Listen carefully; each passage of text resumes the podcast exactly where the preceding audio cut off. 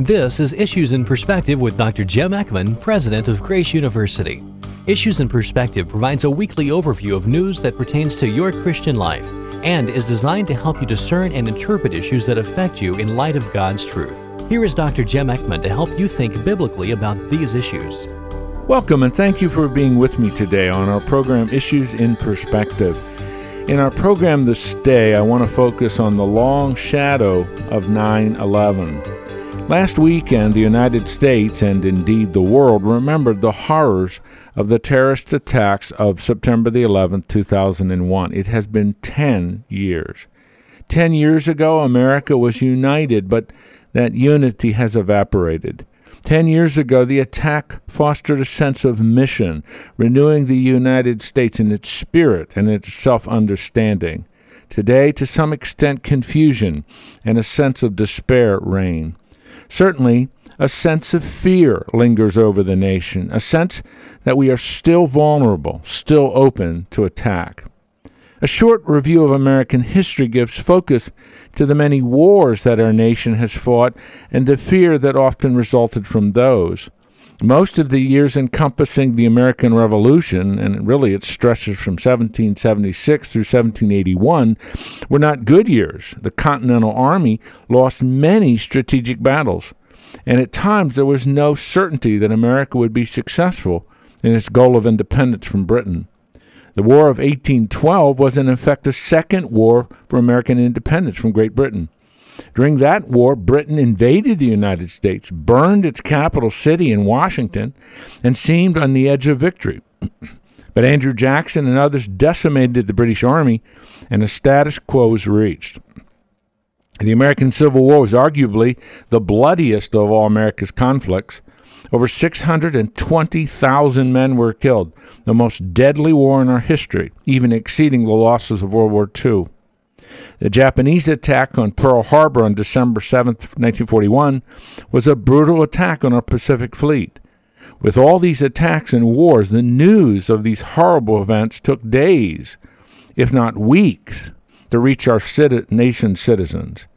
But the terrorist attack of 9 11 at the World Trade Center, the Pentagon, and that crash near Shanksville, Pennsylvania were on the national news instantly. In fact, the second plane crashing into the South Tower of the World Trade Center was seen by millions as it happened on national TV. All of the horror of that day is burned into our national psyche. We will never forget that day of terror. Ten years later, politically, financially, and socially, America seems to have lost its way. That sense of fear, of anxiety is real and at times almost overwhelming. It is this long shadow of fear that I seek to address in this perspective. To do so, I want to turn to Psalm 46, and I want to focus on what that psalm is saying. The anonymous psalmist writes his psalm, we believe, at the time of Sennacherib, the emperor of the Assyrian Empire during his 701 BC attempt to lay siege to Jerusalem. Hezekiah is king of Judah. Assyria had conquered the northern ten tribes in 722 BC, and its new ruler was now seeking dominance over Judah. In Psalm 46, 1 through 3, the psalmist counsels Jerusalem that God is their refuge and strength an ever present help in time of trouble. It is God who is their security, God who is their protection. His presence, His power are real. He therefore declares, We will not fear. He is counseling Judah to focus on God, not Sennacherib. He is the one they should fear, not Assyria. Further, to drive home his point, he uses hyperbolic language framed around four though statements. Though the earth should give way, though the mountains slide into the sea, though the sea roars and foams with fury, though the mountains quake, we will not fear, he declares. In effect, he is affirming the unalterable faith and trust of Judah in Almighty God. In Psalm 46, verses 4 through 7, the psalmist builds on the empowering presence of God. and compares that presence to a river that nurtures and protects Jerusalem. God's presence and his protection of the city of God, Jerusalem, mean it will not be moved, it will not fall. These are the words of the psalmist. That strong sense of stability and security is compared to the mountains falling into the sea in verse 2, the quaking mountains of verse 3, and the nations tottering of verse 6. As God speaks, the nations totter and crumble. Why would Jerusalem fear with a God like that, he admonishes? Further, God's names indicate why he is their source of strength and security. The Lord of hosts, he's called. That's a military title, meaning that he commands the hosts of the armies of heaven, and at his command they will do anything for him. Additionally, he is the God of Jacob, that covenant making, covenant keeping God. Throughout the Bible, he's declared as the God of Abraham, Isaac, and Jacob, who made unconditional and eternal promises to these patriarchs. He will never renege on those promises.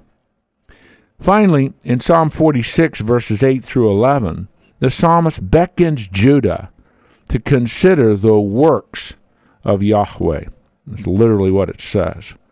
This has echoes of Isaiah chapter 40, verses 21 through 24, where Yahweh sits on his throne high above the earth, and from that vantage point, earth's humans resemble grasshoppers. Isaiah affirms that God is the creator who created everything, the vast universe filled with stars that he's named, and the earth which is like dust to him. He is also the sovereign God, Isaiah declares, who rules over his world, including the political rulers of earth's kingdoms. He has the power to reduce those rulers to nothing, Isaiah says. They are like plants that he plants, and then he blows on them and they wither and die and join the dustbin of history. God is the absolute sovereign of his realm, and nothing and no one compares to him, Isaiah states. Now, one can certainly reflect following this wonderful declaration in Isaiah chapter 40 on the formation of the Union of Soviet Socialist Republics, the USSR the first militantly atheistic regime in human history, a regime of utter brutality and totalitarian power. Indeed, the brutality of Lenin and especially Joseph Stalin exceeded the brutality even of Adolf Hitler.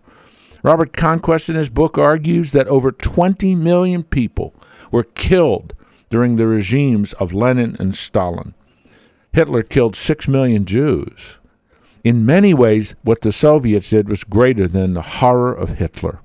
The arrogance of that regime in the USSR reached its peak in the 1960s when Nikita Khrushchev declared that they would launch their cosmonauts into space, find God, and topple him from his throne. In the words of Isaiah 40, in the late 1980s and early 1990s, God blew on the USSR and it collapsed. So my question is who toppled whom? God is sovereign. Isaiah 40 declares it, and returning to Isaiah to uh, Psalm 46, the psalmist declares it. Because thinking of the future kingdom of God manifested in his coming millennial kingdom, the psalmist sees a time when wars will cease, military armaments will be destroyed, and the entire earth will confess God is the exalted sovereign. That's in verses 8 through 10. And then in verse 11, the psalmist repeats that refrain of God as the Lord of hosts and the covenant making God of Israel. In short, Yahweh is a mighty fortress protecting and guarding his people. Two applicational thoughts. One, what happened to Sennacherib? What happened to him? He was the one laying siege to Jerusalem. We think that's perhaps the reason Psalm 46 was written. Well, the Bible declares in 2 Kings 19 that Sennacherib and his armies were defeated by Almighty God supernaturally, and he lost 185,000 of his men. He then returned to his capital city, Nineveh, and in 681 BC was assassinated. Secondly, the power and faith that we see in Psalm 46 greatly influenced Martin Luther, who, in the midst of his struggles with both Charles V of the Holy Roman Empire and the leaders of the Roman Catholic Church in the 16th century, used this psalm as the basis for writing his great hymn, A Mighty Fortress is Our God. The long shadow of 9 11 in the United States is certainly a shadow of fear and anxiety. Every time we go to an airport and have to wait in security lines, every time we have to go through all the elaborate details of traveling, we're reminded of that. So may God, as we have looked at Psalm 46, may God enable us, however, to focus on Him, not on Al Qaeda, not on the powers of this world that genuinely threaten our security. We must be vigilant as a nation. We must be prepared. But as with the psalmist of Psalm 46, God is our refuge. God is our strength. God is that ever present help in times of trouble. May this 10th anniversary of 9 11 be a time of spiritual renewal and revival for America. For it is only God who is the antidote to our fears and our anxieties. In our second and final perspective on the program today, I want to think with you about a complex but yet very important question, a very important proposition, a very important argument. Jesus Christ and Christianity as a liberator of women. Without question, one of the most hotly debated issues in American evangelicalism today is the role of women in the church. There are good and godly leaders on both sides of nearly every question of this debate. But one issue that cannot be debated is that the scriptures affirm the equality of men and women, both in the image of God Genesis 1 26 and 27, in their position in Christ, Galatians 3 28, and as joint heirs in the coming kingdom, 1 Peter 3 7. While the Bible proclaims equality, it also argues for functional differences, role differences within the home and within the church. Whatever the precise meanings and applications of these crucial passages in Paul's writings, Ephesians 5, Colossians 3, 1 Corinthians 11 and 14, and 1 Peter 2 and 3 and 5 and Titus. All of those passages, church history bears witness to an extraordinary number of women in strategic places of ministry in the early church. The gospel was a liberating force in the ancient world. It is a liberating force in the 21st century.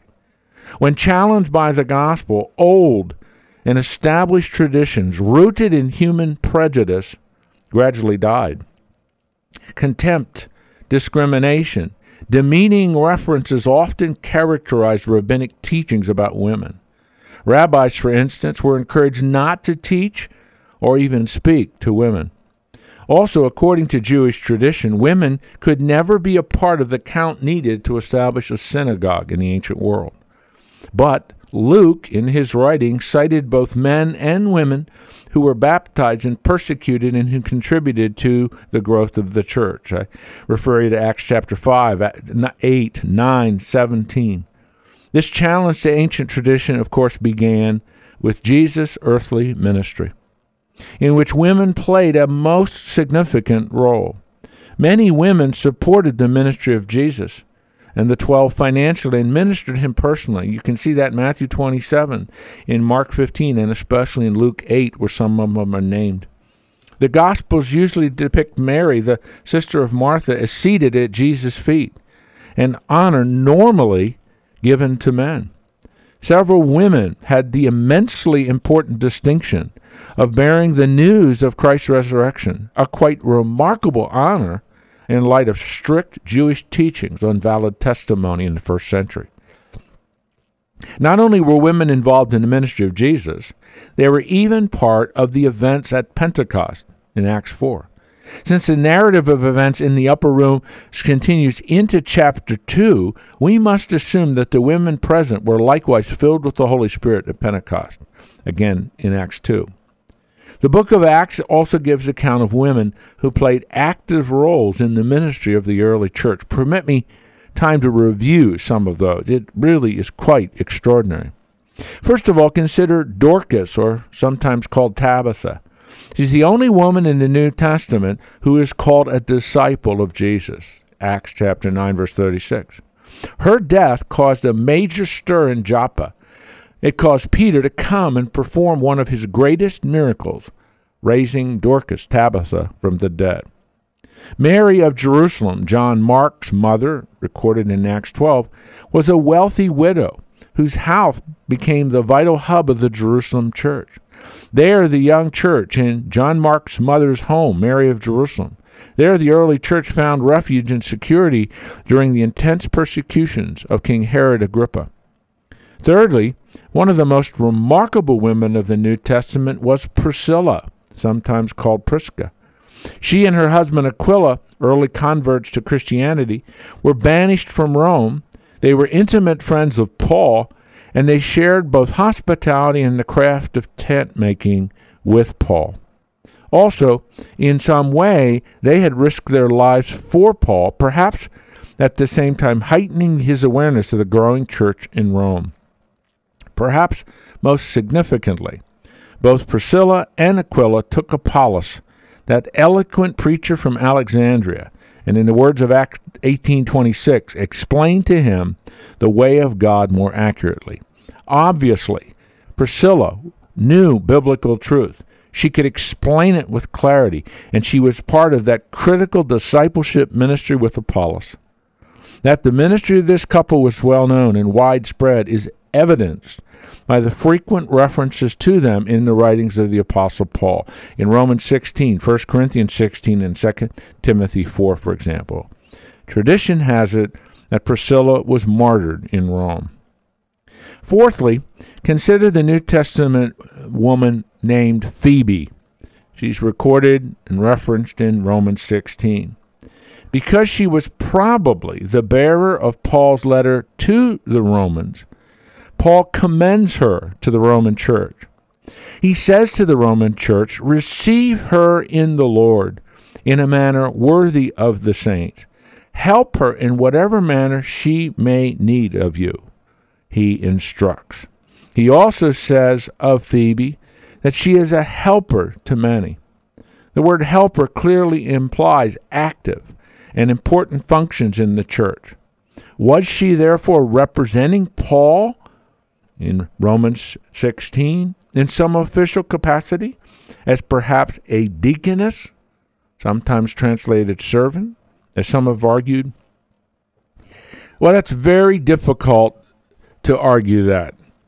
From these two verses, Romans 16, 1 and 2, we simply cannot be certain that Phoebe held an authoritative office in their church.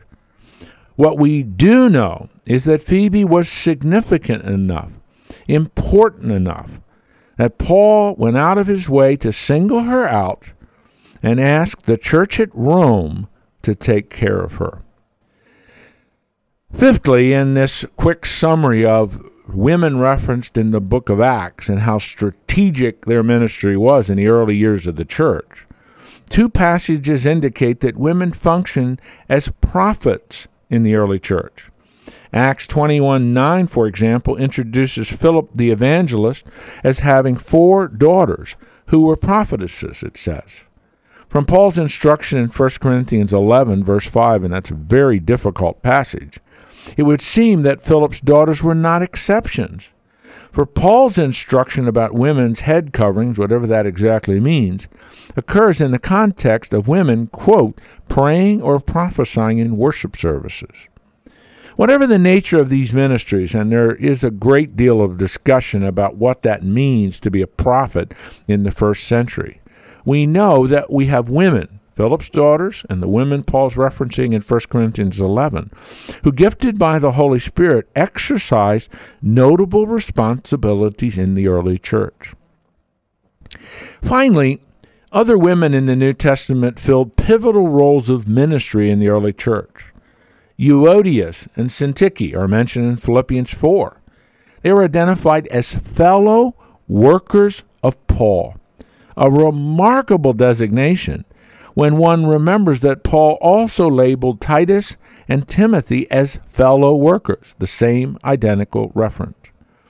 In Romans 16, Paul classifies Andronicus and Junias, a woman we believe, as outstanding among the apostles, most likely a reference to their role as ones commissioned by the Roman Church for special duties.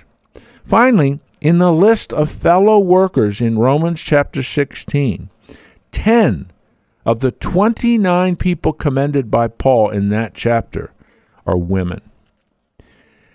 Now, what's the point of all this? What's the bottom line of all of this?